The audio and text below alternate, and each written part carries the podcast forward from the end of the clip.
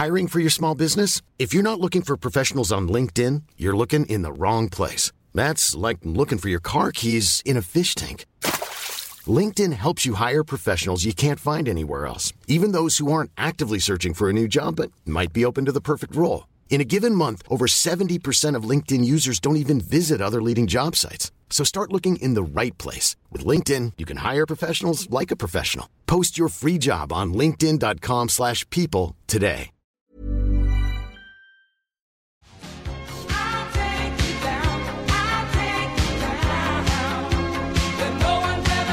Yeah. Mary, I've been thinking. Can we move the Japanese ambassador to 4:00 tomorrow? Certainly, sir. Bienvenue dans ce nouvel épisode de TFTC le podcast. À mes côtés dans ce studio, Mehdi et Aurélien. Comment ça va les mecs ? Eh ben ça va et toi ? Super. Vous entendez cette musique derrière ? Dans quelques jours c'est Noël et comme chaque année, c'est l'épisode spécial Christmas avec deux abonnés qui ont été tirés au sort sur Insta et qui sont avec nous ce soir. Je vais commencer avec Anaïs. Comment vas-tu Anaïs ? Bah ça va super et toi ? Alors est-ce que tu peux te présenter pour ceux qui ne te connaissent pas ? Bah du coup c'est Anaïs, j'ai 24 ans et je prépare le concours pour être professeur de français. Professeur de français ? Ouais. Je suis un peu épaté. Mais attends, mais pour quelle classe alors école primaire, collège, lycée ? Non, le secondaire. Alors le secondaire c'est quoi ? Lycée, collège. Ah ouais quand même. Ah, c'est du haut niveau là. Alors est-ce que tu vas être une prof sévère ? Non, je vais être la prof cool. Ah ouais ? J'espère. Ouais, mais attention, parce que la prof cool, on fout la merde en cours. Hein.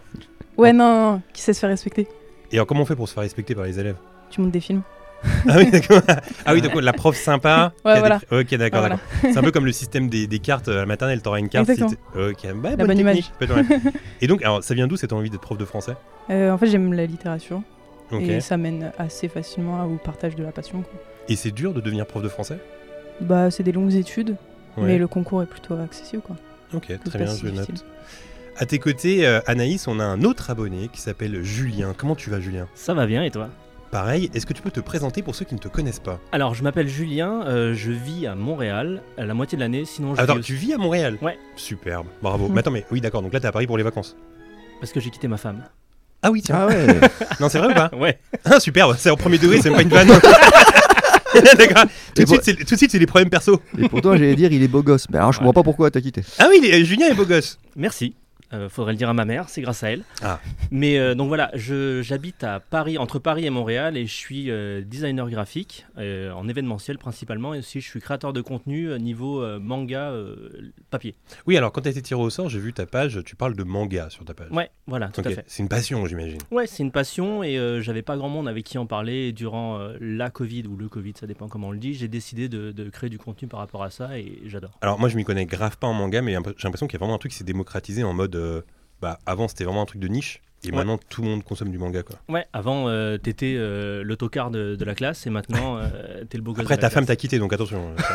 Ça continue apparemment. Non, mais il est en méga forme pour cette. Oui, moi j'étais au fond du trou. Oui, tranquille. On fonce un petit podcast oui, tranquille et puis. Avec Mehdi on a déjà été quitté, on était au fin fond du trou Mehdi. Ah toi je t'ai vu prendre des médocs. Oui lui il est en pleine forme. C'est quoi ton secret à toi? Avoir une séparation qui se fait bien. Ah. Ou alors, elle t'a quitté parce que tu l'as trompé avec 15 meufs et puis voilà quoi. Non, c'est pour ça que t'es en pleine forme en fait. Non, absolument pas. Très bien, et bien écoute, bravo Julien. Si vous êtes là aujourd'hui, c'est parce qu'on va parler d'un film dans cet épisode qui a été souvent demandé et qui fête ses 20 ans puisqu'il est sorti en 2003.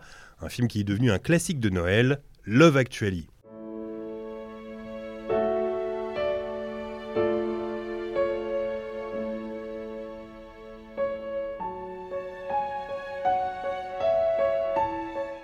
Réalisé par Richard Curtis, à qui l'on doit les scénarios de Coup de foudre à Notting Hill, 4 mariages et un enterrement, le journal de Bridget Jones ou encore Good Morning England, Love Actually est un film choral dans lequel plusieurs histoires d'amour s'entrecroisent à l'approche de Noël.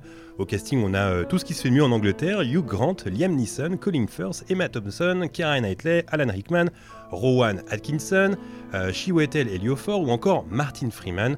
Vraiment les Avengers des acteurs britanniques. Ce film a fait un carton, que ce soit au niveau critique, public et financier, puisqu'il a rapporté 247 millions de dollars pour un budget de 30 millions seulement. Alors la traditionnelle question qui ouvre ce podcast, quel est votre premier souvenir lié à ce film ? Dans quelles conditions l'avez-vous vu ? Et je vais commencer avec Anaïs. Alors la première fois, c'était lors d'une discussion avec des amis. je me suis rendu compte que j'avais jamais vu Titanic. Enfin, okay. Ils me l'ont fait remarquer. Et s'en est suivi une énumération de romances que j'avais jamais vues non plus, dont Love Actually. Et donc, je me suis dit que fallait que je rattrape la chose en regardant Love Actually. Alors, j'ai une bonne question pour toi. Quand t'as dit à ses amis que t'avais pas encore vu Titanic, etc., est-ce qu'ils ont été un peu relous en mode « Attends, t'as pas vu ces films, tu vois ?»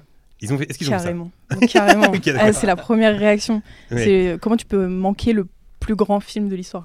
Ouais, mais en fait, moi, je trouve ça assez cool en général quand il y a ça, parce que j'ai plus tendance à dire aux gens, bah, regarde, c'est super en fait. Tu vas découvrir Titanic, ouais. C'est trop bien. Ah, tu vois. Et donc, c'est comme ça que t'as vu Love Actually. Est-ce que t'as aimé alors la première fois? Ouais, carrément. Bah, c'était pas le genre de film que je regardais, parce que bah, j'ai grandi avec deux grands frères, donc c'était des films d'action que je regardais. Là, c'était, on va dire, époque collège, quoi. Et regardez quoi comme film d'action de tes grands frères? Ouais, bah, clairement, tous les Jason Statham, les Die Hard, les films... D'accord. Quoi. Et donc, pour une fois, c'était un peu de romance dans un monde de brutes. Exactement. Okay. Et donc, t'as aimé ça? Ouais, c'était cool. Julien, même question pour toi. Alors, moi, ça a été la première fois que je suis venu à Montréal. C'était il y a 10 ans, parce que je venais d'aménager dans une coloc avec une fille avec qui je m'entendais pas beaucoup. Et le soir, j'avais pas grand-chose à faire, donc j'ai enchaîné pas mal de films. Et Love Actually, vu que c'était la période de Noël, je me suis dit que ça fallait regarder un petit peu des films de Noël. Et ça s'est passé comme ça, et c'était grave cool. Ok. Aurélien? Je sais plus trop, je pense que c'était un délire vidéoclub un peu. Je l'ai pas vu au cinéma, je me rappelle pas de l'avoir vu au ciné. Ouais. Mais je pense que ça fait partie, tu sais, moi j'avais un rituel, c'était tous les dimanches soirs, on faisait comédie romantique avec ma meuf de l'époque. Et donc j'allais au vidéoclub chercher un petit DVD genre que j'avais pas vu dans l'esprit et tout ça. Et je pense que j'ai vu Love Actually à ce moment-là. Et je mélangeais beaucoup avec les autres films où il y a eu Grant en vrai. Ouais, souvent. Parce que c'est un peu toujours le même rôle en fait. Bah lui ouais, après je me rappelais pas qu'il y avait autant de personnages. Ouais, je me rappelais pas que c'était un film aussi choral. C'est quand je l'ai revu après plus tard que je me suis rendu compte qu'il y avait en fait 100 personnages et qu'ils se croisaient de temps en temps, mais en fait t'as vraiment 100 histoires différentes qui n'ont rien à voir les unes avec les autres. Et donc je me rappelle plus exactement à quel moment je l'ai vu, je pense que je mélange pas mal. Ok, Mehdi. Moi par pur opportunisme, je savais que c'était un film qui plaisait énormément aux filles. Et je me suis dit, il faut que je le regarde pour que je puisse avoir un sujet voilà, un peu en commun. Et je me rappelle, moi, c'était la BO. Je l'avais gravé, la BO. Ah oui, tiens. Ah, ouais. Ouais, parce que la BO est pas mal. La BO est sublime. Ouais. Et je sais que... Ah ouais, ouais. Ah ouais, si. Bah, la BO, alors, moi, j'ai revu le... Alors, je vais enchaîner sur moi. Je l'avais vu au cinéma, ce film. Et ça arrivait vraiment dans une époque où... Avec une meuf? Non, c'était pas avec une meuf, mais je me souviens que je l'ai vu hyper jeune et je me souviens que... Non mais tu l'as pas vu tout seul, c'est, je te vois, à l'époque, c'est impossible à l'époque. Donc t'es avec quelqu'un, soit oui, ta mère, soit... Oui, je devais être avec une meuf. Non, pas avec ma mère. Ah, je sais pas. Je suis pas allé voir Love Actually avec ma mère, arrête. La honte, franchement. Non, et en fait, je devais être avec un date, peut-être. Mais en fait, c'était vraiment une époque où j'étais hyper romantique. Tu t'en souviens, Mehdi, ma période romantique? C'était très agaçant. Hyper mielleux. T'étais un poète maudit, en fait. Non mais j'ai une période où j'étais très, très lover. Lover romantique, et puis la vie te donne des coups de fouet, et puis tu sais, c'est un peu de l'être. Mais je pense que je suis toujours un romantique dans l'âme. Hein. Ça t'agaçait, ça, Mehdi? Toi aussi, tu étais un peu romantique. Bah oui, oui. Bah, arrête, t'avais des livres de poèmes, toi, quand t'étais... Bah oui, t'avais des cheveux longs, des livres de poètes, et tout, machin. Non, mais t'es romantique. Et en fait, effectivement, Mehdi a raison, la musique est trop bien, et j'ai revu le film, figurez-vous, pas plus tard que cet après-midi, ça faisait peut-être 12-13 ans que je l'avais pas vu. Ah ouais? Et j'ai trouvé ça toujours aussi efficace.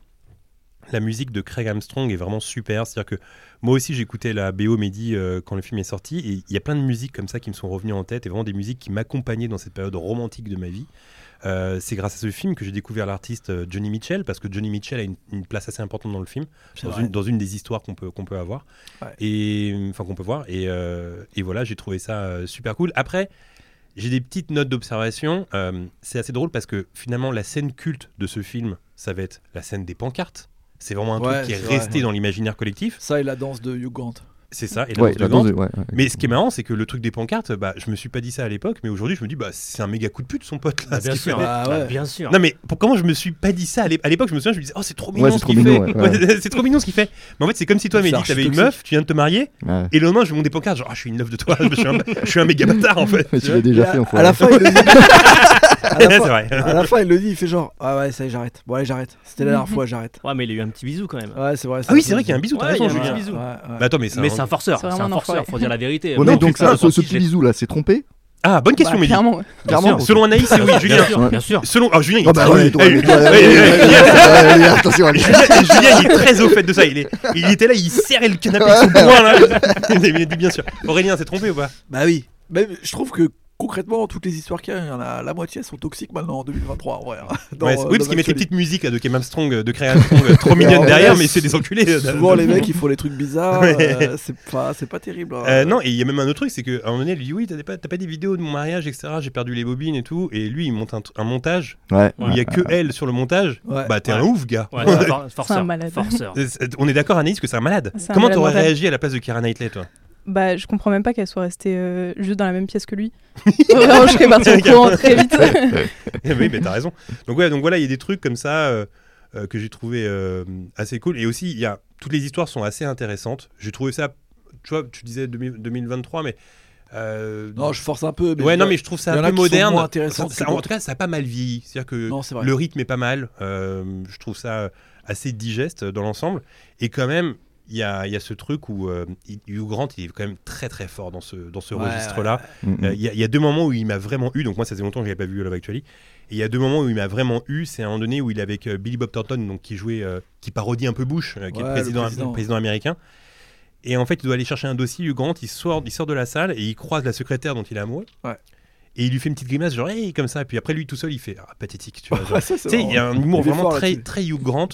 Et pareil, tu sais, quand il danse, plus que la danse qui me fait rire, bah, c'est la rupture, quoi. À la fin, quand il tourne le doigt vers la secrétaire et que d'un coup, hey, tu sais, la musique s'arrête. Je me souviens qu'à l'époque, toute la salle avait ri quand il y avait eu cette vanne. Il paraît que c'était son idée. C'est son idée, ça ? Putain, il est fort, Hugh Grant. Il est fort, Hugh. Attends, Anaïs, alors je dois dire une chose. On a tapé le dossier. Non, mais attends, Anaïs, déjà, elle est venue avec des faits au rocher, ça me plaît. C'est vrai. Avant l'émission. Et maintenant, elle vient avec il y a trois goûts. Il y a le goût chocolat au lait, coco et Ferrero. Et là, elle arrive avec des anecdotes tabziennes. Et Julien est arrivé avec une bouteille de cidre du Québec. Et avec un petit livre Putain, tu rigoles pas, Ghostbuster que ton frère m'offre. Ouais. C'est très gentil. Donc franchement, vous régalez, hein, sublime. Bravo. Par contre, elle a une info tabzienne en avance, Julien. Attention. Hein. Ouais. Et nous, qu'est-ce qu'on a ramené ? Et vous avez rien ramené. Des clémentines. Non, c'est Johan qui a ramené la bonne humeur. Oui, la bonne humeur. Voilà. Ils ont ramené la bonne humeur. Est-ce qu'il y a une... J'ai des blagues, moi. Alors, en général, je demande quelle est votre scène préférée. Ouais. Là, je vais vous demander... Quelle est parmi toutes les histoires que présente Love Actually, quelle est votre histoire préférée ? Je vais commencer avec Julien. Moi, c'est celle de Colin Firth. Firth. Ah ouais. Colin Firth. Donc avec la dame de ménage portugaise. Avec la dame de ménage portugaise. Parce que ça fait un peu amour de vacances. C'est-à-dire, tu rencontres, quand t'es un ado, que tu vas au camping, par exemple, tu rencontres une fille que tu ne parles pas du tout la même langue, genre Svetlana ou n'importe quoi, quand t'as 8 ans, ça va être la meilleure meuf et tu vas jamais la revoir. Sauf que lui, il a appris la langue de la fille et il l'a revue. Et ça, j'ai trouvé ça fabuleux. À chaque fois, ça me... Ouais, c'est marrant en plus. Ça m'émoustille. Anaïs. Moi, je pense que c'est l'histoire du petit. Il s'appelle Sam, c'est ça ? Ouais. Ouais, elle est très mignonne. Et la manière dont il est guidé par Liam Neeson, son personnage, je trouve ça extrêmement touchant. Oui, leur histoire à eux deux. Et en plus, son histoire avec celle dont il est amoureux, je trouve ça très bien. Ce petit, il a fait d'autres films après, parce que je me suis posé la question. Sa tête, elle me dit un truc. Il a toujours la même tête, il a fait le labyrinthe. Mais c'est le même modèle, mais en plus grand. Ah, okay, il joue dans Game of Thrones aussi. Oui. Ah, il joue dans Game of Thrones. Il meurt vite. Il est là, genre 2 épisodes et... Ok, d'accord. Mais il joue dedans. Mehdi, est-ce qu'il y a une histoire que tu préfères parmi toutes les histoires ? L'histoire un peu la plus courte, là, le jeune là, qui part s'exiler en Alaska. En Alaska, je trouvais ça marrant. Quoi. C'est pas très développé, mais c'est plutôt... Rigolo, oui. Ouais. Aurélien là, c'était parmi celles que j'aimais bien. Je pense que le vieux rocker, là. Vu que c'est une histoire d'amitié, tu vois, et en fait, il se balance des vannes tout le temps, il arrête pas de se foutre de la gueule de son manager, et au final, il est à la soirée d'Elton John, et il revient pour le nouvel an retrouver son meilleur pote. Je sais pas, à mon âge avancé, je trouvais que c'était l'histoire qui me ressemblait le plus, tu vois. Mais j'aime bien aussi celle de Sam avec Liam Neeson, là. Je trouve que c'est celle qui est la plus réussie, qui traverse le mieux le temps. Ouais. Moi, je crois que celle que je préfère, c'est celle de Alan Rickman et Emma Thompson, parce qu'il y a plein d'histoires différentes dans le film. Ouais. Et c'est là, ça vient vraiment s'attaquer au problème de l'usure dans le couple, de la longueur dans le couple, et comment est-ce qu'on arrive à être séduit par l'autre après tant d'années. Comment on fait pour ne pas être tenté par quelqu'un d'autre En vrai, c'est la plus réelle, celle-là. Ouais, voilà. Et je pense que c'est aussi pour ça que je l'ai aimé, parce que en revoyant Love Actually, il y a quand même pas mal d'histoires. Je me suis dit, bon, le truc des pancartes, j'y crois pas trop. Même le Premier ministre, wesh. Ouais, non, mais le Premier ministre, il y a un truc aussi où je me suis dit, bon, on est où là ? Et c'est pareil, je me disais pas ça à l'époque. C'est qu'à un moment donné, t'as Billy Bob Thornton donc, qui drague un peu à la secrétaire, ça plaît pas à Hugh Grant. Et dans le discours face à la presse juste après, il dit nous allons utiliser la force face aux États-Unis parce que maintenant, genre en gros, c'est la guerre et tout. Bah, genre, qui fait ça, tu vois ? Et surtout, moi, je tiens quand même à dire, genre, coup de foudre, ok, avec l'assistante et tout.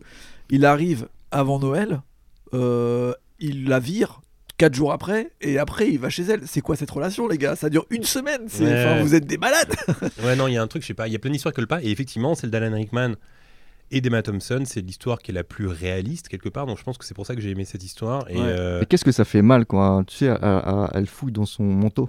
Ouais, oui, elle voit le bijou. Ah, elle croit que c'est pour elle et tout. Et après CD, je sais pas si on peut dire les. Bon, de toute façon, je pense que c'est un film que tout le monde a vu. Le pire, c'est quand elle ouvre son cadeau. Ouais, et que c'est un CD de Jolly Mitchell. Et que lui, il croit que c'est cool parce qu'il a capté que c'était vraiment ce qu'elle voulait. Ouais, c'est vrai que ça fait mal, ça. Et qu'en fait.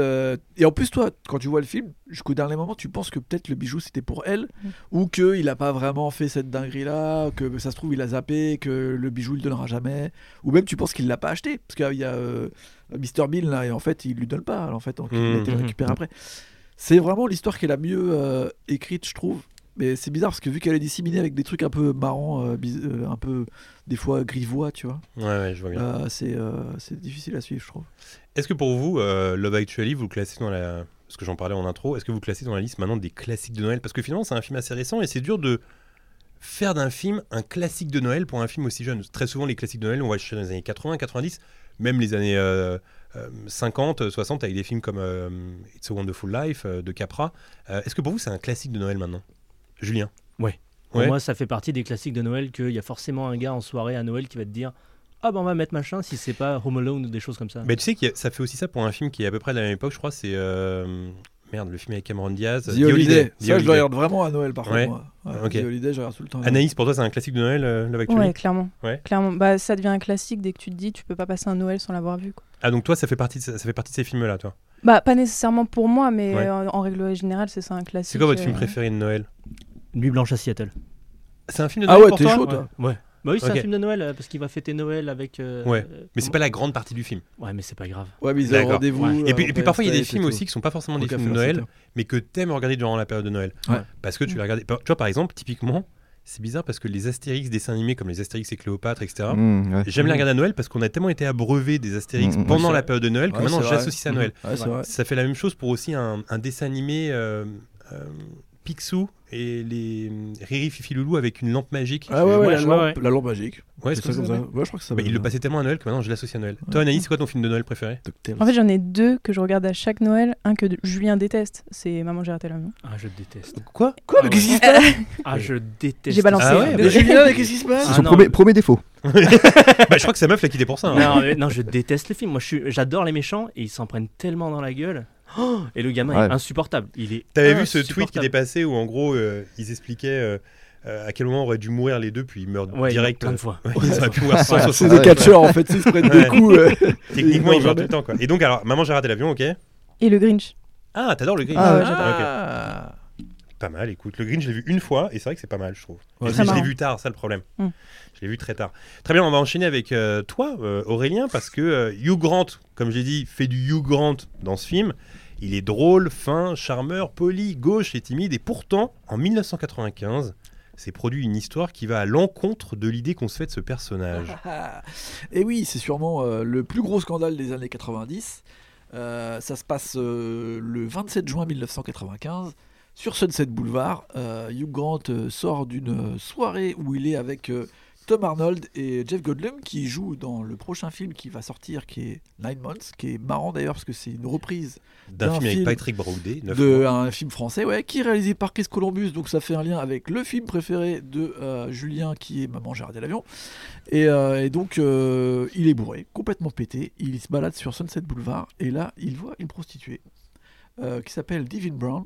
Il s'arrête, il est un peu en mode soirée machin, il l'emmène. Sauf que derrière lui, il y a une voiture de police, de la police des mœurs, qui le suit, qui ne sait pas du tout que c'est Hugh Grant, mais en vrai, il voit qu'il y a une Mercedes blanche décapotable qui appuie sur le frein toutes les 5 secondes. Ah, parce qu'en plus, ça a été décapotable, la voiture ? Ouais, c'était un délire, je crois. Ok. Et donc, il se gare sur une petite roue sur le côté, la police l'arrête, il a son jean sur ses genoux et il était en train de...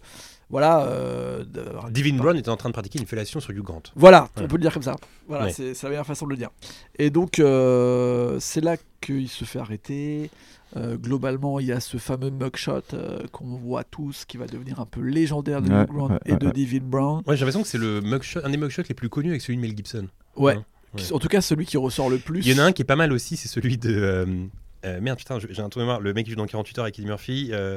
Nick Nolte. Nick Nolte. Ouais, il a un mugshot où il a les cheveux en pétard comme ça, avec une chemise hawaïenne. Mais là, ce qui est fou, c'est que Hugh Grant, on dirait que c'est presque un shooting photo. Il est pas moche en fait sur le truc. Alors ouais, mais on sent qu'il est tout.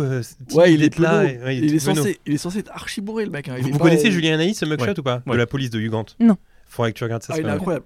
Mais c'est l'un des premiers, non ? Ouais. Pendant qu'Aurélien parle, je vais te le montrer, Anaïs. Ouais, franchement, c'est un des premiers vraiment. Qui va traîner sur internet, parce que vu que ça sort en 95, qu'internet se développe sur 97, c'est un des premiers mugshots qui va être un peu envoyé sur tous les mails, les trucs, etc., et qui va devenir un peu légendaire. Le problème, c'est que Hugh Grant est en pleine promo de ce film, Nine Months, qui est en train de sortir, donc il est aux États-Unis pour faire la première promotion américaine d'un film à Hollywood. Il vient de se faire connaître avec 4 mariages en Intermont, qui est sorti un an avant. Et genre, il est en train de vraiment être au top de sa carrière. Et donc, les tabloïds anglais et tous les médias américains sont à fond en mode genre, le jeune premier que tout le monde pense être le gendre idéal, dont toutes les femmes pensent que c'est le mec romantique et tout, est en fait un gars qui va aux prostituées sur Sunset Boulevard, vraiment horrible. Donc, tout le monde pense que c'est la fin d'une carrière qui vient de commencer, en fait. Et il va se passer... Un événement qui va être dans l'histoire de la presse et dans l'histoire de la gestion de la communication auprès des acteurs et des célébrités, qui va tout changer en fait. C'est que la promo était prévue pour le film, donc Hugh Grant ne pouvait pas tout annuler, c'était impossible, et il avait prévu une interview avec Jay Leno au Tonight Show seulement 10 jours après cet événement, et il y est allé en fait. Et il y a eu cette fameuse phrase de Jay Leno qui commence l'interview, qui commence l'émission et qui lui dit genre mais qu'est-ce qui s'est passé par ta tête, mec ? En gros, qu'est-ce qui s'est passé, quoi ? Et en fait, à cette époque-là, toutes les célébrités qui ont des problèmes, soit de drogue, soit de mauvaise conduite, soit de scandales sexuels, on peut penser à Charlie Sheen, tous les mecs qui passent genre à cette période-là au tribunal, leur délire c'est plutôt de rien dire, ou de nier, ou de dire que c'est pas de leur faute, qu'ils ont des problèmes, qu'ils sont alcooliques, etc. Et en fait, ce que va faire Hugh Grant, c'est totalement l'inverse. Il va être méga honnête, il va être hyper humble en disant « j'ai aucune excuse, j'ai merdé, j'ai pris une décision hâtive en 5 secondes, et ça fait du mal à tout le monde, y compris à moi, et j'ai mis... toute l'équipe d'un film dans la merde. J'ai mis ma meuf du moment, donc Liz Hurley, complètement dans la merde. Et genre, j'ai pas d'excuse à faire. Et en fait, pendant un quart d'heure, même Jay Leno, il a un peu perdu en disant genre, c'est l'inverse de ce qu'était la communication des gens à Hollywood à cette époque-là. Et ça va devenir un peu le maître étalon de comment réussir à se sortir d'un scandale comme celui-là, scandale de presse, en étant finalement le plus honnête possible, le plus humble par rapport à ce que c'est que de faire des erreurs. Et après, ce que dit Hugh Grant, c'est que la grosse chance que j'ai eue, c'est que Nine Months a cartonné aux États-Unis. Son premier film américain a extrêmement bien marché. Donc en fait, très rapidement, on a oublié cette histoire. C'est devenu une vanne. En fait, il a réussi à le transformer en quelque chose de... Ouais, il s'en est très très bien sorti. Ouais, il a réussi à transformer ça en quelque chose de positif. Mais qu'est-ce qu'il va faire comme gros film après, encore derrière ? Tout, Coup de foudre à Notting Hill, Love Actually. En fait, après tout ça. Il a juste fait 4 mariages à l'enterrement. Et là, c'est son premier film américain. En fait. Et tu vois, ce qui est drôle, c'est que malgré ce mugshot culte, moi, quand je voyais après Coup de foudre à Notting Hill ou tous ces films, je me disais pas, oh là là, c'est un gros dégueulasse qui se fait sucer par une prostituée à Hollywood Boulevard et tout, tu vois. Je me disais, c'est toujours le Hugh Grant tout timide et tout romantique, tu vois. En fait, ce qu'il a réussi à changer juste, c'est de pouvoir ouvrir, par exemple, le personnage qu'il a dans Bridget Jones. C'est un personnage un peu plus coureur, un peu plus genre frondeur, et un peu égoïste, qui va être un peu son type de personnage dans les années 2000. Et en fait, on l'accepte plus parce qu'on comprend que son personnage public et son personnage privé, c'est aussi possible qu'il fasse des erreurs, etc. Et donc, en fait, c'est un mal pour un bien, parce que lui, ça lui a quelque part servi à ce que les gens y découvrent une personnalité qui était peut-être moins timide et moins romantique que ce qu'il était, donc ça l'a aidé en termes de communication, et ça a surtout aidé la prostituée qui va faire pas mal de télévision, qui va avoir bien sûr dès le lendemain une parution où genre il y a un magazine américain qui va payer $100,000 pour avoir son témoignage en exclusivité, qui veut lui demander en description à quoi ressemble le sexe de Hugh Grant. Et elle répond pas. Oui. Et surtout, là où c'est encore pire, c'est là où c'est vraiment des... ils la mettent dans... Ils l'habillent pour le shooting photo avec la robe Versace qui est genre celle que portait Liz Hurley, genre il y a 5 ans avant. Sale. Genre vraiment le truc, tu sais, ils jouent sur ce truc, de, c'est dégueulasse. Sur le côté culpabilité, quoi. Voilà, mais elle vraiment... elle va gagner finalement pas loin $1 million avec toute cette histoire en rendant, bah ouais, parce qu'en fait elle va être après devenir une sorte de célébrité télé, tu vois, elle va présenter des émissions en Angleterre de porno, enfin c'est Pretty Woman mais version glauque d'ailleurs. Un petit peu, ouais.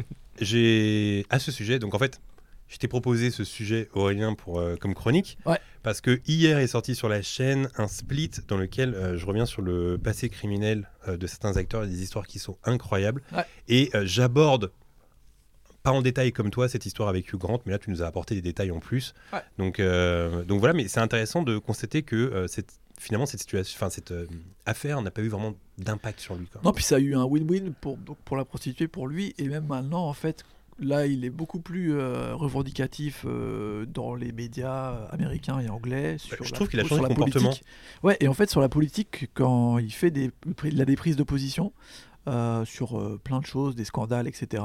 Souvent, les trolls sur Internet, ils postent juste en fait le mugshot en disant « Mec, pourquoi tu nous fais la morale ?»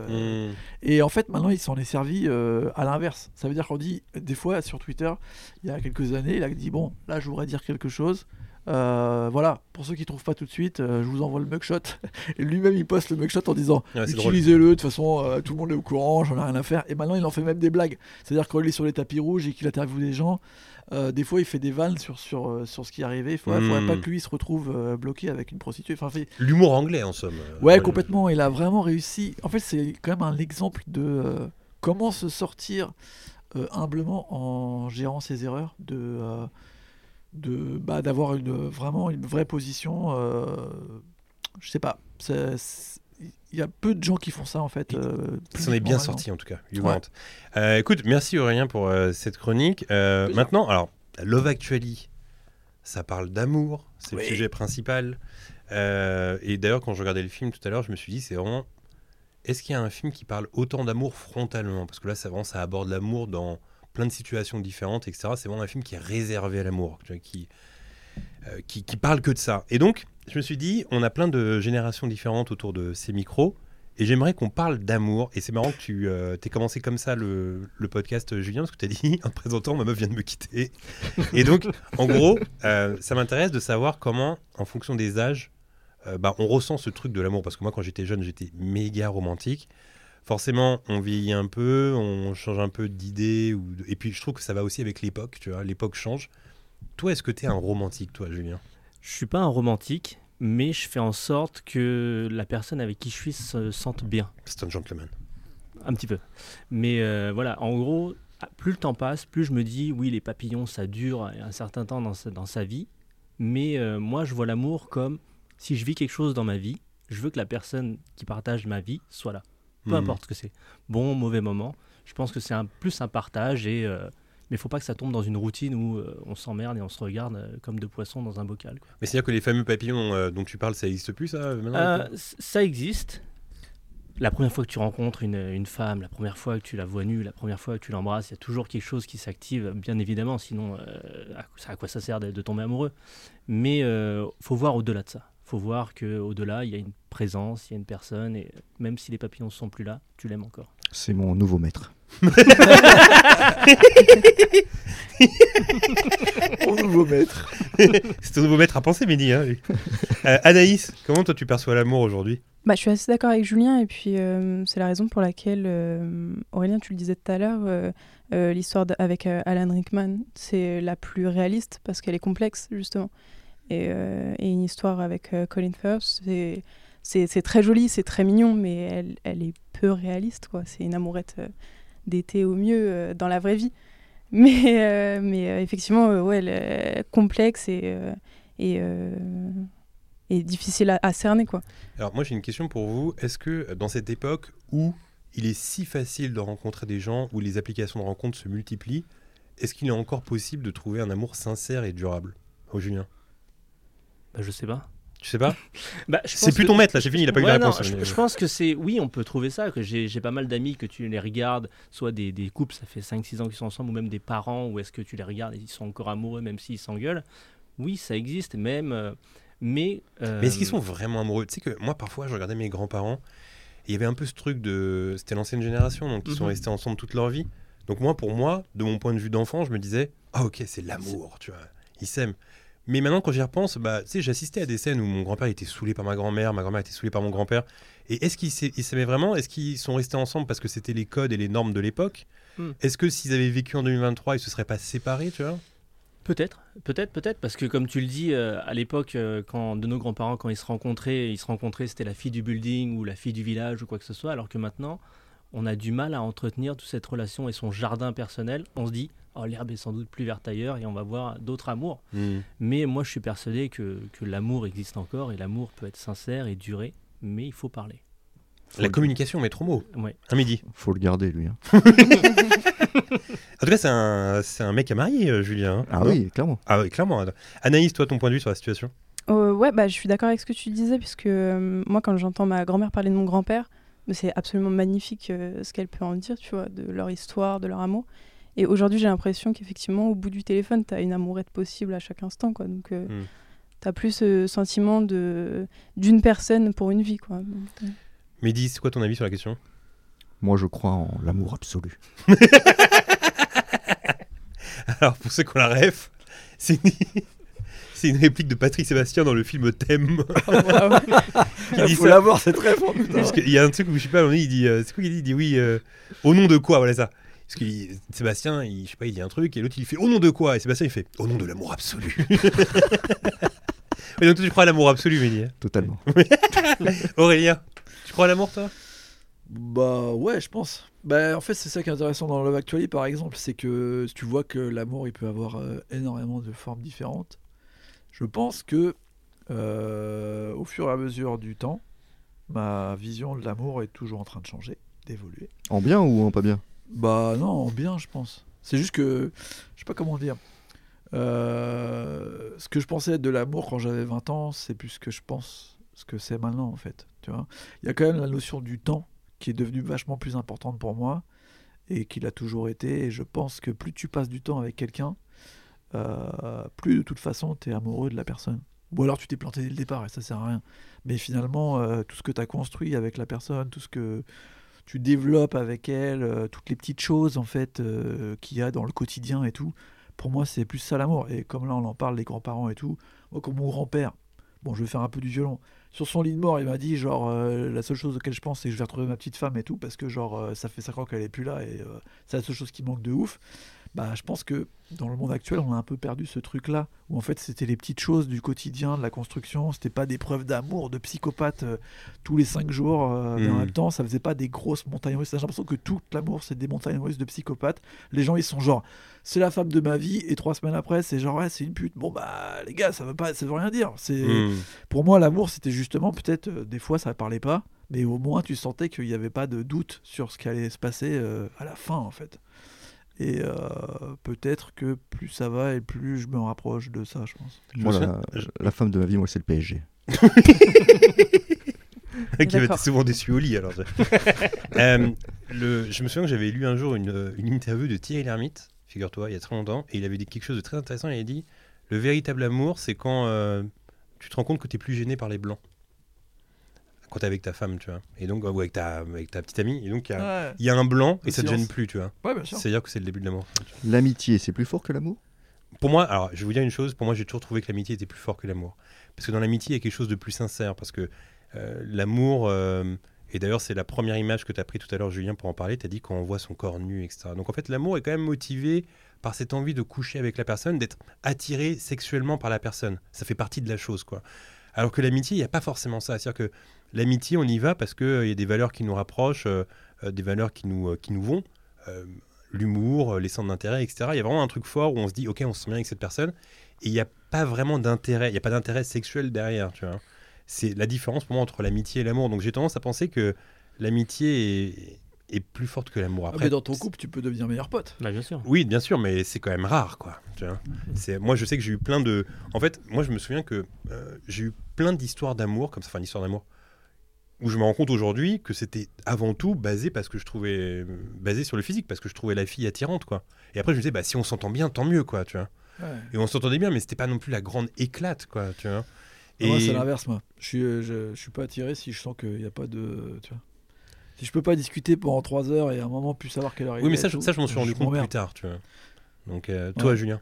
Moi, je pense qu'il y a plusieurs types d'amour, amical et amoureux. Est-ce que je n'arrive pas à mettre lequel en avant ou quoi que ce soit, parce que ça dépend des périodes de ma vie ou quoi que ce soit. Mais l'amitié, moi, pour moi, genre, j'aime mes amis, mais d'un amour profond. Mais celui que j'avais pour mon ex-femme est différent. Ah, t'étais marié? Non, j'étais pas marié, mais pour moi, c'était ma femme. Ouais. Mais heureusement qu'on n'a pas payé un mariage. Mais ouais, c'est nul. Et d'ailleurs, beaucoup de gens paient des mariages pour divorcer 1 ou 2 ans après. Bah, bien sûr. Pas vrai, j'ai pas raison, Mehdi? Ouais, totalement. Oui. Mais moi, je savais pas arriver. Hein.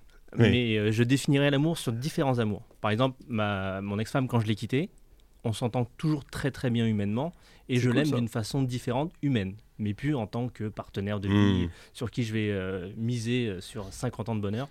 Mais oui, je vois un amour, ça n'a pas seulement une vision unique, ça a plusieurs visions pour moi, qu'elles soient amicales ou amoureuses. D'accord. Anaïs? Ouais, totalement. Et puis je trouve que l'amitié et l'amour ont quelque chose en commun, c'est que tu te projettes avec les deux. Et l'amitié, ça peut être bien plus fort parce que ça peut durer absolument toute une vie sans avoir de fin, alors que, ouais, effectivement, l'amour, ça peut tourner en rond, alors qu'une amitié, elle se renforce à chaque instant, quoi. Ça fait plus mal de se faire trahir en amitié ou en amour?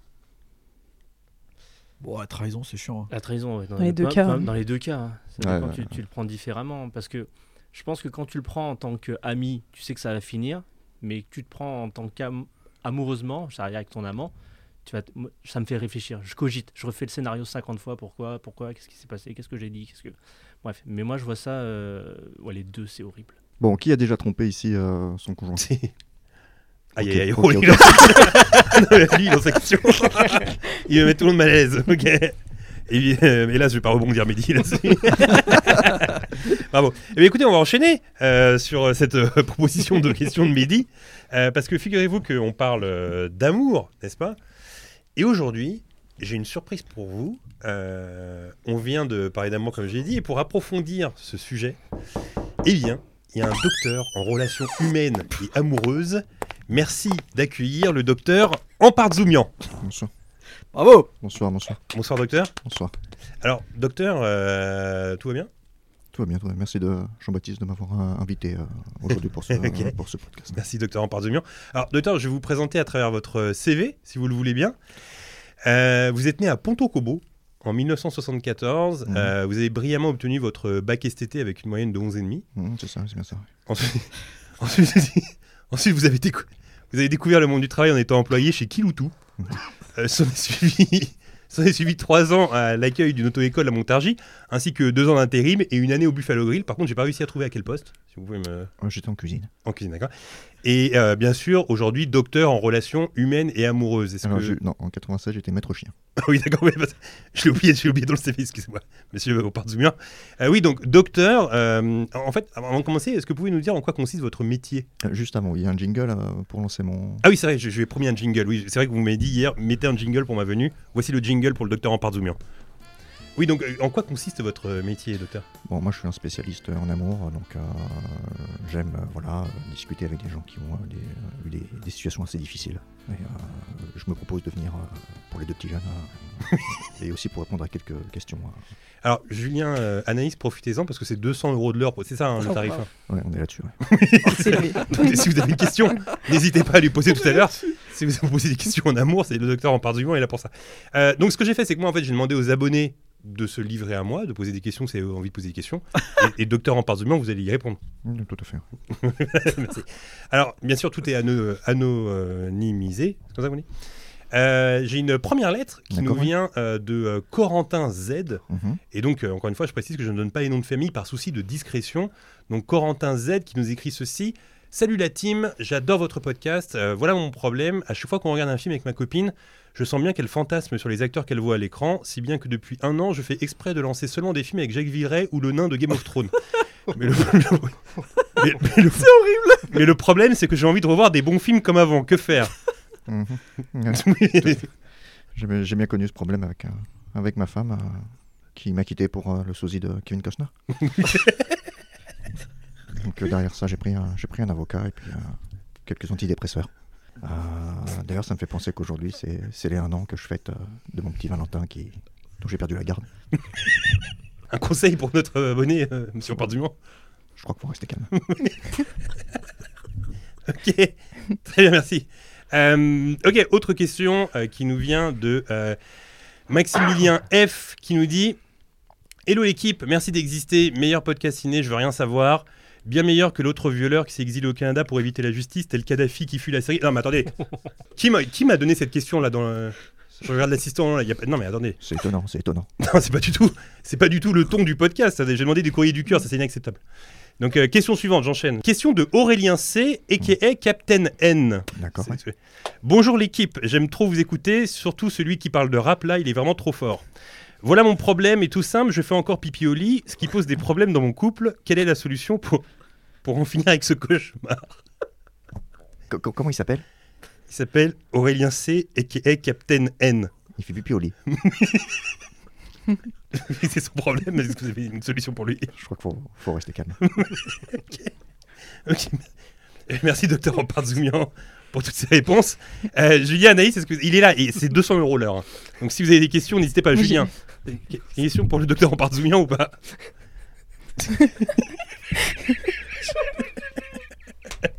Moi j'ai une petite question. Ah, Anaïs a une question. Anaïs a une question pour le docteur.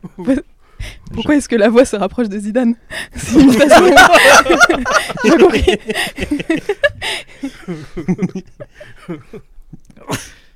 Tout d'abord, je voulais te dire que tu me fais beaucoup penser à ma fille, dont j'ai perdu la garde aussi. Merci docteur. Faut rester calme.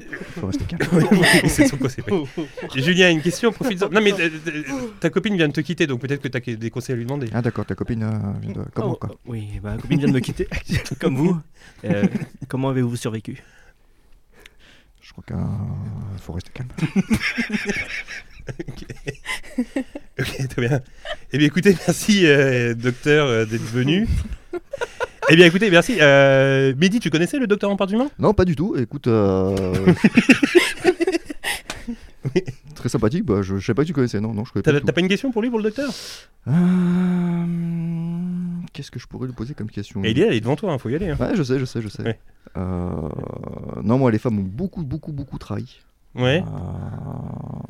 Et je voulais savoir, pareil, comment faire pour remonter un peu la pente. Et il remet les lunettes. Question intéressante de Mehdi. Quand tu dis que tu as été trahi, c'est-à-dire?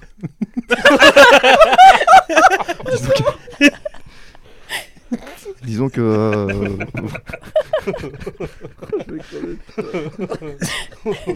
mais je te sens perturbé. Reste calme. Eh bien, merci docteur Empardument d'être venu. Moi, on peut l'applaudir le docteur parce que bravo, docteur. Il se déplace très rarement. Merci, attention. Merci. C'est votre cabinet et où? À Villiers. Oui, d'accord. Oh, Villiers. Je vois que ça palpe un petit peu. Bravo. Très bien. Écoutez, c'est sublime. Je vous propose d'enchaîner, tant bien que mal, sur les anecdotes de films, parce que vous êtes 2 abonnés de TFTC, Anaïs et Julien. Il m'est donc inconcevable d'imaginer que votre raison de vivre n'est autre que les anecdotes croustillantes. Ah, tout à fait. Bah, bien sûr. On va vous proposer quelques infos croustillantes. Est-ce que ça va vous régaler? Oui, non? Oui. Bah, plus que ça. Évidemment. Alors, plus tôt dans cet épisode, j'ai cité un grand nombre d'acteurs anglais. Pourtant, au milieu de tous ces Britanniques, il y a une actrice américaine, Laura Linney. Donc Laura Linney qui joue le personnage de cette nana au bureau qui fantasme sur son collègue aux cheveux longs. Elle est trop bien cette histoire. Ouais, elle est cool. Donc c'est Laura Linney qu'on a vu dans pas mal de films extraordinaire aux États-Unis. Ouais. Et la raison de sa participation dans le film est drôle. Avant le tournage, le réalisateur Richard Curtis répétait en boucle que pour ce rôle, il fallait une actrice dans le style de Laura Linney. Alors ils ont passé plein de castings sans trouver la perle rare, ils ont commencé un peu à se tirer les cheveux avant que son producteur ne lui dise « Bah tu sais quoi, bah prends Laura Linney !» Et c'est comme ça que ça s'est fait en fait. Ça paraît logique. Bah, voilà, bah, pourquoi pas prendre Laura Linney s'il veut un... bon, ouais. Donc c'est comme ça que Laura Linney a joué dans Love Actually. Vous voyez cette scène d'intro un peu culte à l'aéroport au tout début ? Eh bien, ce sont des véritables personnes que l'on voit à l'écran. Aucun acteur n'a été filmé. Une équipe était sur place à l'aéroport durant plusieurs jours. Et lorsque les cheveux... Pourquoi j'ai écrit cheveux ? Ah non, c'est un autre truc. Et lorsque les images filmées étaient assez parlantes, l'équipe allait se présenter aux gens et demandait leur permission d'utiliser les images pour un projet de long métrage, sans dire que ça allait être Love Actually. Je trouve ça assez cool.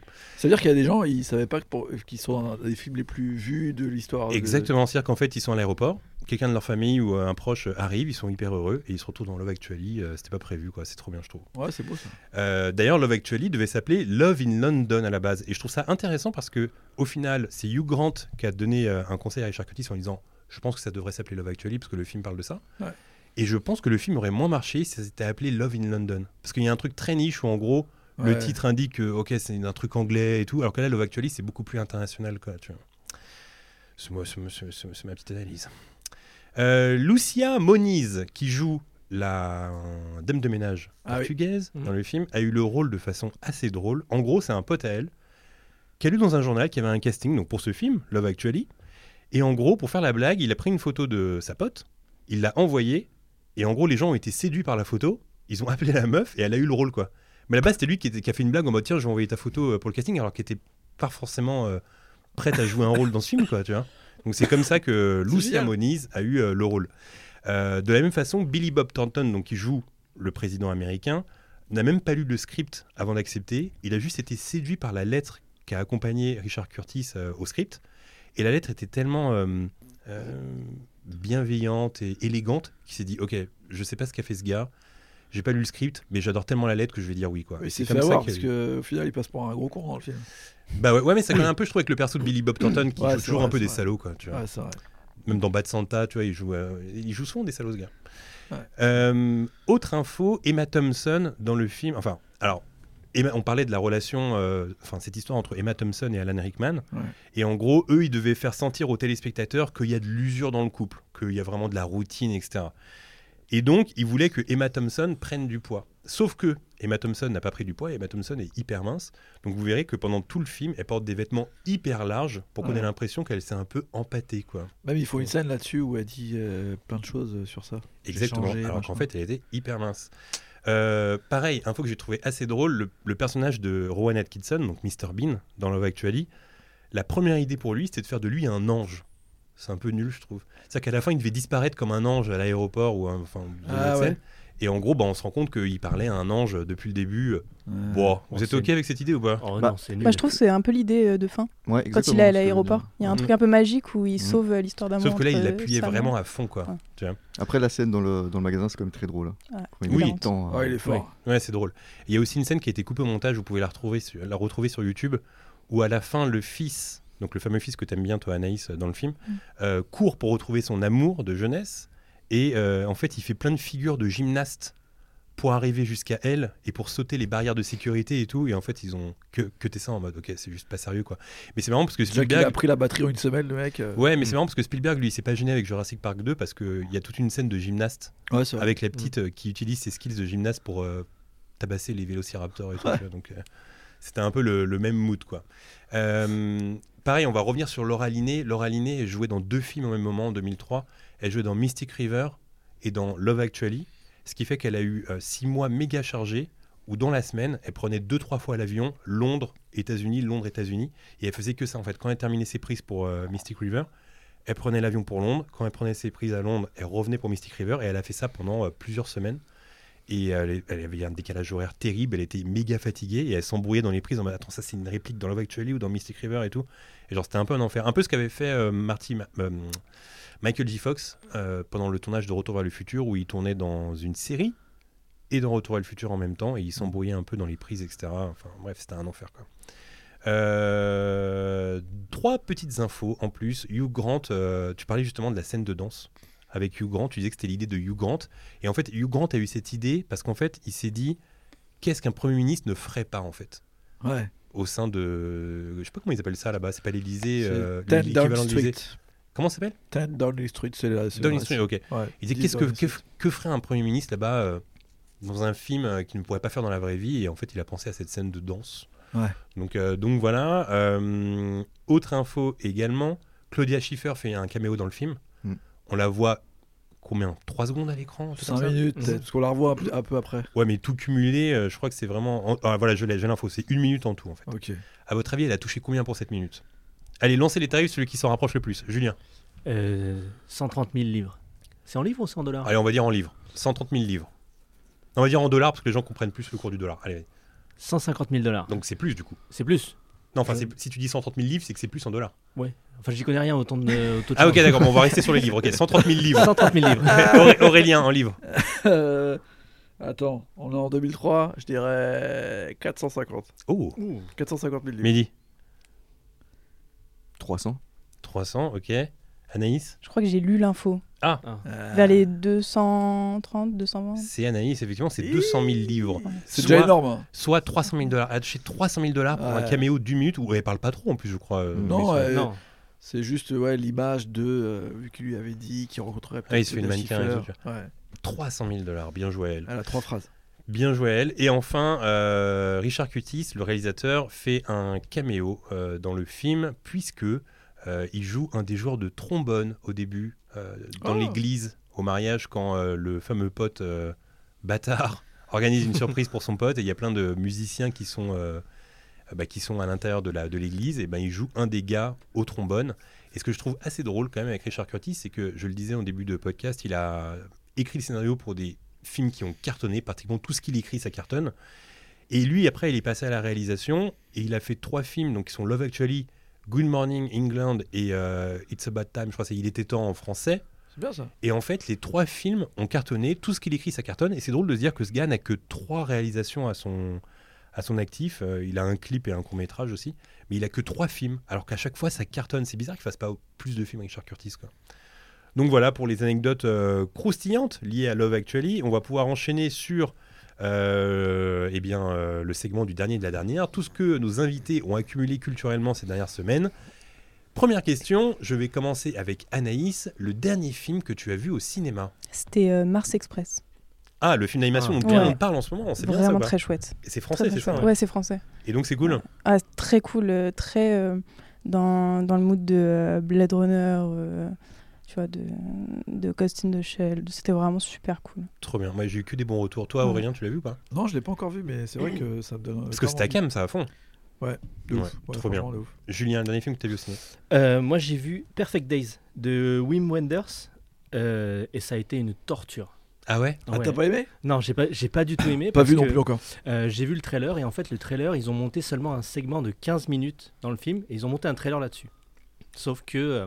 c'est une journée cyclique d'un nettoyeur de toilettes. Et dans le trailer, on a l'impression qu'il va se passer 200 000 choses, sauf que dans le film, il ne se passe rien. Alors parfois, il se passe rien, mais il se passe des choses. Ah non, mais là, il ne se passe rien. C'est vraiment genre la journée de la marmotte, mais sans qu'il se passe quelque chose. Ok. D'accord. Et ça a été une boucle... Mais t'es resté jusqu'à la fin ? Ah bien évidemment, parce que je m'attendais à voir quelque chose qui allait changer ou quoi que ce soit, mais la BO est sublime par contre. La BO est sublime parce que c'est des musiques des années 70-80, mais sinon le reste du film est assez douloureux. Est-ce que t'es déjà parti avant la fin d'un film au ciné ? Non, parce que je pense qu'il faut être respectueux envers les autres spectateurs, il ne faut pas monter et se barrer au milieu d'un film, même si le film il est très douloureux ou quoi que ce soit. C'est ton maître à penser, Mehdi. Hein. Mais déjà, c'est un mec droit. Donc, un mec droit, il a des principes comme ça. Oui, bien sûr. Mais non, je ne suis jamais parti après une séance, j'ai regardé au bout, même si ça a été... même si le visage si ne me parlait pas. Quoi. Anaïs, t'es déjà parti avant la fin d'un film au ciné ? Jamais, parce que pareil, je respecte les spectateurs. On a des gens très respectueux. Mehdi, t'es déjà parti avant la fin d'un film au ciné ? Ouais, je crois que c'est possible. Ouais, c'est possible. Toi, tu respectes pas, toi. Aurélien, t'es déjà parti avant la fin d'un film ? Ça m'est arrivé une fois et c'était un film de Clint Eastwood là, où, avec Matt Damon là, où genre il parle de Near Death Experience là. Ah, avec Cécile de France ? Ouais, en fait, c'est un mélange. Il y a des acteurs français, mais que d'un téléfilm et tout. Et j'ai vraiment trouvé ça nul, alors que c'était Clint Eastwood. Je m'attendais à un truc bien. Et moi, je suis un peu comme vous. Genre, je suis assez respectueux du truc. Genre, le gars, il a fait un film, il faut rester jusqu'à la fin. Mais il y a quand même deux films où je suis parti avant la fin. C'est un film sur l'Arche de Noé de Darren Aronofsky avec Russell Crowe dans mes souvenirs. Ah, je l'ai vu ça, moi. Où vraiment, j'étais. Ah, ça t'a saoulé ? Ouais, je sais pas, je suis pas rentré dedans. Et puis, je pense. Et puis aussi. Il y a quand même des jours où tu sais, peut-être que t'es contrarié, t'es dans un mauvais mood parce que machin, parce que le travail, parce que ta vie perso, et t'étais là, genre, ok, j'ai pas envie de voir un film. Et le deuxième, c'était Thar Ragnarok de Taika Waititi, où ils ont tourné une scène sur une colline et c'était que de la CGI. Je me suis dit, bon, allez, vas-y, tournez vraiment sur une colline là. C'est juste une colline, il n'y a pas vraiment d'effets spéciaux là, tu vois. Et j'étais là, genre, franchement, c'est pour voir juste de la CGI et des animations comme si c'était un jeu vidéo, je sais pas, ça m'a un peu saoulé du coup. Et comme je suis pas très calé Marvel. Bah, toutes ces raisons ont fait que je suis parti avant la fin, quoi. Mais c'est vrai qu'en général, je reste jusqu'au bout, quoi. Même si c'est douloureux, comme tu le disais. La dernière série que vous avez regardée, Anaïs ? Moi, c'était Sévrance sur Apple TV. Ok. C'était vraiment ça cool. Parle de quoi ? Ça se passe dans un bureau où il se passe des choses étranges. En gros, les personnes qui travaillent ne se souviennent pas de leur vie extérieure au travail. Et quand ils sont à l'extérieur du travail, ils ne se souviennent pas de ce qui se passe pendant les 8 heures au bureau. Et une faille va intervenir dans tout ça, quoi. Ok. Très Julien. Moi, c'est Star Wars Rebelle, la série d'animation Star Wars, où moi j'adore. Je l'avais déjà vue et là je l'ai revue. Et je trouve quand même assez intéressant qu'il y a d'autres choses qui se passent autour de la famille Skywalker. Parce qu'on a l'impression que c'est toujours ça, Star Wars. Il y a toujours un lien avec les Skywalker. Skywalker. Et en fait, là, c'est totalement différent et ça me plaît. Ça me plaît vraiment. Le dernier film que vous avez vu via une plateforme, Anaïs. Bah moi c'était Love Actually, mais bon bah pour tricher un petit peu, j'ai regardé sur Arte l'autre soir sur la roue du Madison. Et c'était la première fois que je le voyais, c'était génial. Superbe. Julien. Moi j'ai vu un ticket pour deux avec Steve Martin. Un de mes films préférés. Et une de mes comédies préférées, figure-toi. Et John Candy. J'ai adoré. Même si les deux sont un petit peu antipathiques et un petit peu diamétralement opposés. Et c'est rare que je regarde un film où à la fin je me dis j'aurais aimé que ça continue encore une demi-heure. Non, c'est trop bien. Et tu sais qu'il y a un remake qui existe avec Robert Downey Jr. si je dis pas de bêtises. Et merde, j'ai oublié son nom, le gars qui joue Gaffinagis. Et voilà, Gaffinagis, très dur à dire. Date limite. Et qui est pas mal d'ailleurs dans mes souvenirs, j'ai bien aimé. Ouais, c'est le truc avec le chien là ? Il y a pas un petit bulldog dans le film ? Si, c'est ça. Ah ok, c'est bien, c'est un remake ? Ouais, c'est une sorte de remake parce qu'il se retrouve aussi à devoir faire de la route. Ouais, c'est vraiment un remake. Robert Downey Jr. qui est un connard. La dernière chanson que vous avez écoutée, Julien ? Moi, c'est Yeba. C'est une artiste que je ne connaissais absolument pas et c'est un peu de la soul mélangée un petit peu avec de la pop et c'est vraiment le meilleur album que j'ai écouté cette année et ce qui est intéressant c'est vraiment il y a une belle ligne de basse, c'est une belle ligne de batterie derrière et je me régale. Et le titre l'album c'est Dawn, D-A-W-N. Okay. Il n'y a pas une chanson en particulier tout l'album. D'accord, tout l'album. Ok.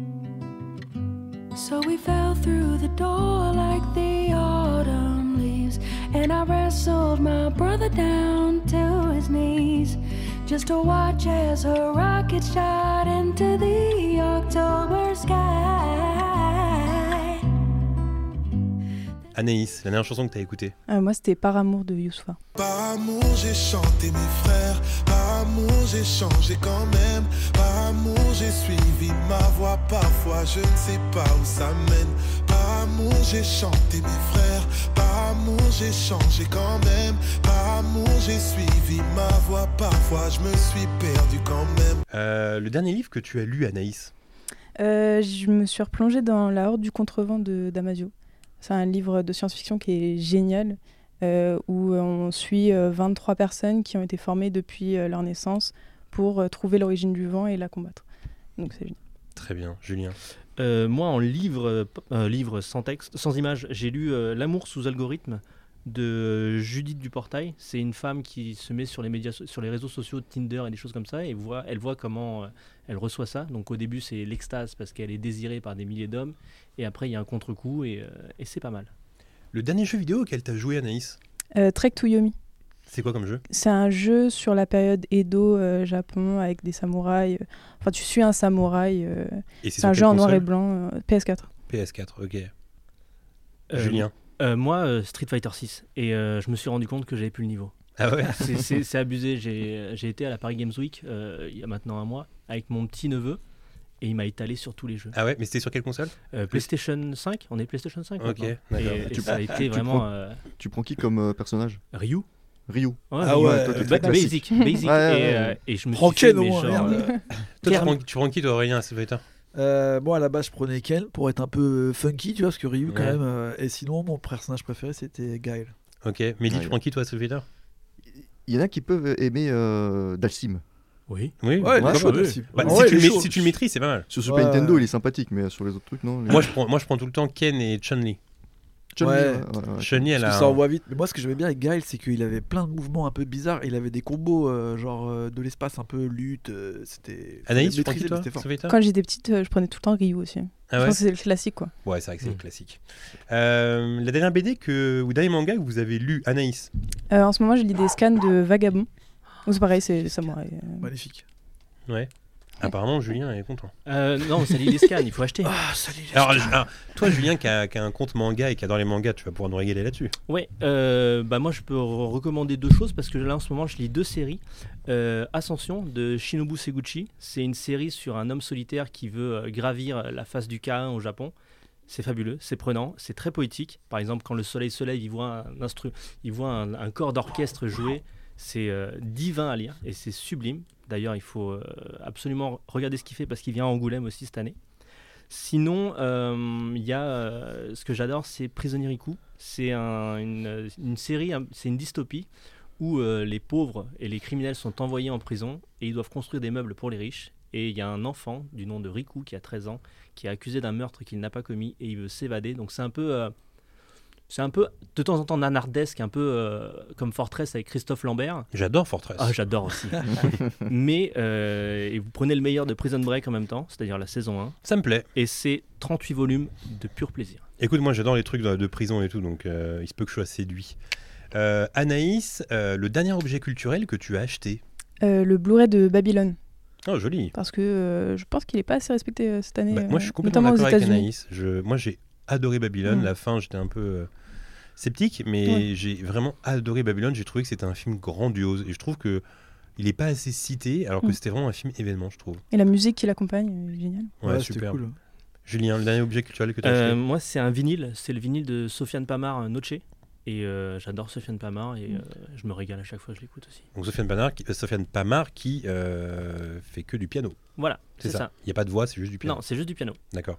Et enfin, le ou la dernière artiste que vous avez suivi sur Insta, Anaïs? Moi, c'est Johan Bourgeois, un chorégraphe. Vous avez peut-être vu les vidéos où il est sur un escalier, il tombe régulièrement, il remonte. Ah oui, j'ai vu ça, il tombe sur un trampoline. Oui, exactement. Mais il a plein d'autres concepts et il est génial. Ouais. Superbe.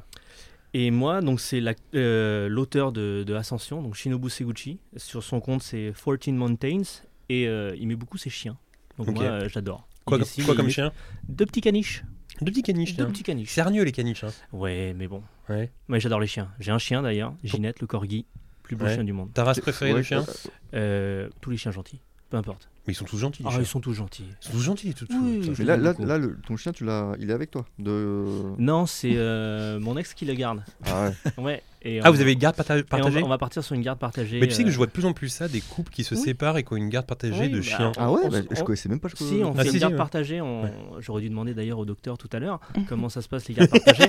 Ouais, parce qu'il a été maître au chien apparemment. Oui, donc voilà, ça aurait été vraiment la question. Il aurait pu dire, bah tu vois, il aurait pu te répondre. Oui, voilà, raté, 200 balles. Bah, tu peux toujours le recontacter demain. Je vais lui faire un petit DM. Appelle-le, c'est 5€ la minute.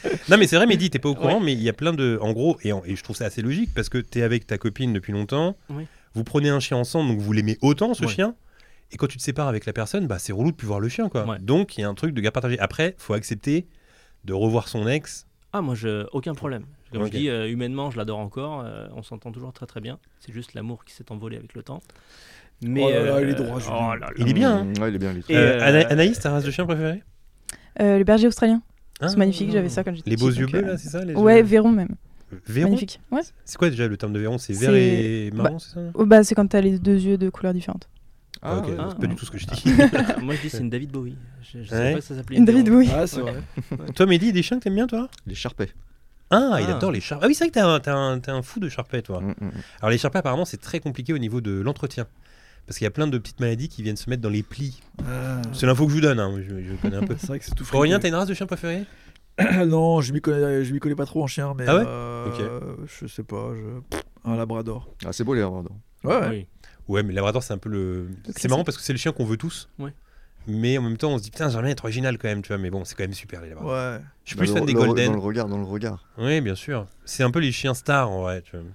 Moi, sinon, j'aime bien les chiens qui ont le poil très ras, parce qu'ils m'emmerdent pas comme ça. Ah ouais. Mais toi, t'aimes pas les chiens, toi, ça se voit, toi. Si, j'aime bien les chiens. Quand les chiens, t'aimes pas les chiens, toi. Non, les animaux, j'aime bien les animaux. C'est juste que j'ai jamais vécu avec des chiens. Donc, moi, j'ai eu des chats. Voilà, j'aime bien les chats. C'est vrai que moi, je suis très team chat, mais en tout cas, j'aimerais bien avoir un chien dans ma vie, et peut-être un basset-hound plus tard. C'est le chien de Colombo, là, avec les grandes oreilles, là. Ouais. Ah. Je trouve que c'est parfait quand t'as genre 50, 60, 70 ans, le chien il est tout peinard et tout. Tu vois. Je pense qu'on aura un chien, nous, qu'on sera très vieux. Oui, on aura un chien, évidemment. Ouais, moi aussi. Mais d'ailleurs, petite info que je vous donne, donc j'ai un chat qui s'appelle Harpo, si vous me suivez sur Insta, vous le voyez assez souvent. Figurez-vous que ce chat a failli être le chat de Mehdi. Ouais, c'est vrai. Ah bon ? C'est l'info que je vous donne. En fait, ce chat, je l'ai trouvé à Montréal, donc chaton dans la rue, et je l'ai trouvé, je crois que c'était en février, il faisait très très froid, et Mehdi est venu me rejoindre à Montréal pendant un mois, je crois, dans mes souvenirs, pour visiter, pour profiter de la ville. Et en fait, le Harpo s'était pris d'affection pour Mehdi. C'est-à-dire qu'il dormait tout le temps sur Mehdi, il était tout chaton. Et jusqu'à ce que Mehdi se dise, mais j'adore ce chat, je vais peut-être le ramener avec moi à Paris. Et puis finalement, moi, comme à l'époque, quand je l'avais trouvé dans la rue, j'étais ouvert, pourquoi pas, aux adoptions. Finalement, ça s'est pas fait. Et puis j'ai gardé Harpo et Harpo est devenu mon chat. Et quand Mehdi vient chez moi, Harpo est toujours séduit par la présence de Mehdi. C'est vrai, Mehdi ? Ouais, c'est vrai. Ouais, donc il s'en souvient, quoi. C'est ton pote. La petite info que je vous donne. Écoutez. Est-ce que c'est pas une histoire très mignonne pour finir ce podcast ? Ah, c'est de l'amour, hein, c'est Love Actually. Ah oui, bien évidemment. Est-ce que, alors en général, je demande toujours aux invités quelle est leur actu. Comment ça va se passer pour toi les prochaines semaines, Julien ? Tu vas retourner à Montréal, c'est ça ? Non, moi je retourne à Montréal après le festival d'Angoulême. Okay. D'ailleurs, suivez-moi sur les réseaux, comme ça j'aurai une accréditation presse. Allez, vas-y, c'est parti, fais ta pub. C'est quoi ton compte ? Alors mon compte, c'est Altmanga. Et Alt avec un H. H-A-L-T-E, M-A-N-G-A. Et sinon, mon actu, c'est que je bosse dans le milieu du manga maintenant et je suis très heureux en tant que graphiste là-bas. Et, super, donc tu vis ta passion. Hein. Ouais, c'est ça. Trop bien. Anaïs, comment ça va se passer là pour devenir prof alors ? Bah, passer le concours. C'est quand le concours ? J'ai une bonne étape. En mars. Ouais, et alors ? Comment ça se passe là, tu révises, c'est quoi ? Comment ça se passe les révisions pour avoir un concours pour être tu peux les faire de ton côté, donc c'est ce que je fais, je lis les livres, je les fiche et puis je verrai bien. Ok, d'accord. Est-ce que t'es du genre à virer les élèves de ta classe s'ils font des bêtises ? Virer, je sais pas, parce que à côté, je suis assistante d'éducation dans un lycée. Donc moi, je réceptionne les élèves virés de classe. D'accord. Je vois à quel point ça peut être compliqué. Je te pose la question parce que j'étais dans la même classe que Mehdi au collège, et tu te souviens, Mehdi, que Monsieur Le Derrière, le prof de français, il nous prenait par le col et il nous sortait violemment de la pièce. Tu te souviens de ça ? Ah, c'était la violence carrément. Mais voilà, donc t'en penses quoi ça La violence moyen hein, finalement, mais si ça devient insupportable et que tu peux pas faire ton cours pour tes autres élèves, les virer, oui. C'est quelle académie que tu passes le concours sur quelle académie là Dans les Hauts-de-France, Amiens. Ok. On avait aussi une prof qui s'appelait Madame Maté et elle nous tapait avec sa règle. Oh là là. Vous, c'était quoi, truc quelles années quoi parce que non, mais c'était ça paraît tellement non, c'était dans les années 90, dans le 93 quoi. C'est comme ça que ça se passe, exactement. C'est comme ça que ça se passe, c'était à la dure. Bah oui. C'était vraiment à la dure quoi. Enfin bref. Écoutez, je referai les histoires de chiens pour terminer, oui. On est parti là-dessus. Écoutez, c'était un plaisir de vous avoir, Julien et Anaïs. Chaque année, moi je suis très heureux de faire cet épisode spécial Noël avec les abonnés, je trouve ça trop cool. L'année prochaine, si vous voulez participer, c'est pareil. En décembre, je mettrai un sondage et après, je tirerai au sort. Justement, j'en parlais avec Anaïs et Julien. On me demandait comment je tirais au sort. Et ben, c'est à l'ancienne, comme notre collège, méthode à l'ancienne. C'est-à-dire que je scrolle et j'arrête mon index sur un nom. Dessus. Et après, bah, ça tombe sur vous ou pas. Et pour vous dire, à la base, c'était tombé sur d'autres personnes que vous. Je vous l'ai dit, Anaïs et Julien. Mais deux personnes qui ne pouvaient pas ce soir-là et qui étaient deg. Donc, vous avez eu de la chance, c'est tombé sur vous. Mais voilà, en tout cas, tout le monde peut... obtenir cette chance de venir, c'est un tirage au sort, voilà, tout simplement. Et j'étais ravi d'être avec vous. Vous avez prévu quoi pour les fêtes de Noël là ? Y a mon frère qui habite aussi à Montréal qui est revenu. Okay. Donc on va être en famille au complet. Ça fait 10 ans, on n'a pas tous fêté ça ensemble, mais ça va être génial. Magnifique. Anaïs ? Ça fait 5 ans que j'ai pas fêté ma Noël en famille, donc je vais aller en Corse. Fêter ça sur la plage. Tu viens de Corse ? Non, mais ma famille habite majoritairement en Corse. Superbe Noël. Ouais. Mehdi, toi, petit Noël de prévu. En famille, avec ma fille. Superbe, Aurélien. Pareil, en famille, tranquille. Ouais, moi, je serai tout seul. Oh non. Si. Non, eh bien non. Et non, bien sûr que non. I'm alone, sorry. Non, mais n'empêche, pensez pour ceux qui seront seuls à Noël. Ouais, bien sûr. Parce que ça arrive, et je sais que ça peut être badant. Ça m'est déjà arrivé d'être seul à Noël, d'ailleurs, à Montréal. Ouais, à Montréal aussi, ça m'est arrivé d'être seul. Ouais. Et tu vois, quand on part vivre à Montréal, comme ça peut arriver. Parce que moi, j'étais arrivé dans une période où je connaissais pas trop encore de monde. Mais tu vois, bizarrement, et ben, ça reste un super moment, tu vois. Parce que j'étais dans une ville que je connaissais pas vraiment. J'étais allé voir, je crois que je le dis en plus dans mon livre, j'étais allé voir The Wrestler ce soir-là. Il y avait juste 2 personnes dans la salle, puis je suis revenu chez moi, puis tout le monde faisait la fête derrière les vitres des appartements, puis moi je suis rentré tout seul et tout. Mais tu sais, il y avait un truc tellement hors du temps que c'était pas trop déprimant, quoi. Même si ça l'était un peu, quoi. Toi, t'as vécu un Noël seul aussi. Ah oui, ça va encore parler rupture. Oh Julien, la légende. En gros, c'est lui le bourreau des cœurs. Hein. J'ai eu une rupture la veille de Noël et je devais aller chez sa famille. Du coup, j'ai mangé tout seul le jour de Noël et c'était horrible. Bien fait. Oh. Et on se quitte sur ce mot de la fin de midi. Et bah écoutez, nous on se retrouve, on va essayer de reprendre le rythme là de un podcast par semaine. Ah oui, et d'ailleurs le podcast maintenant sortira. Alors j'avais mis le lundi matin. Mais en fait, vous aimez tellement le podcast que je vais le mettre le jeudi comme un podcast normal. Donc il y aura un format 3 films, un format comme ici avec 2 invités, un podcast et ainsi de suite. On reprend la boucle, etc. Donc voilà, il y a plein d'invités très cool qui vont venir en début d'année. On se réserve la surprise. On vous souhaite à tous de très joyeuses fêtes. Merci Julien et Anaïs d'être venus. Merci Mehdi et Aurélien. Et on se retrouve très très bientôt. Bye tout le monde. Salut. Merci. Salut.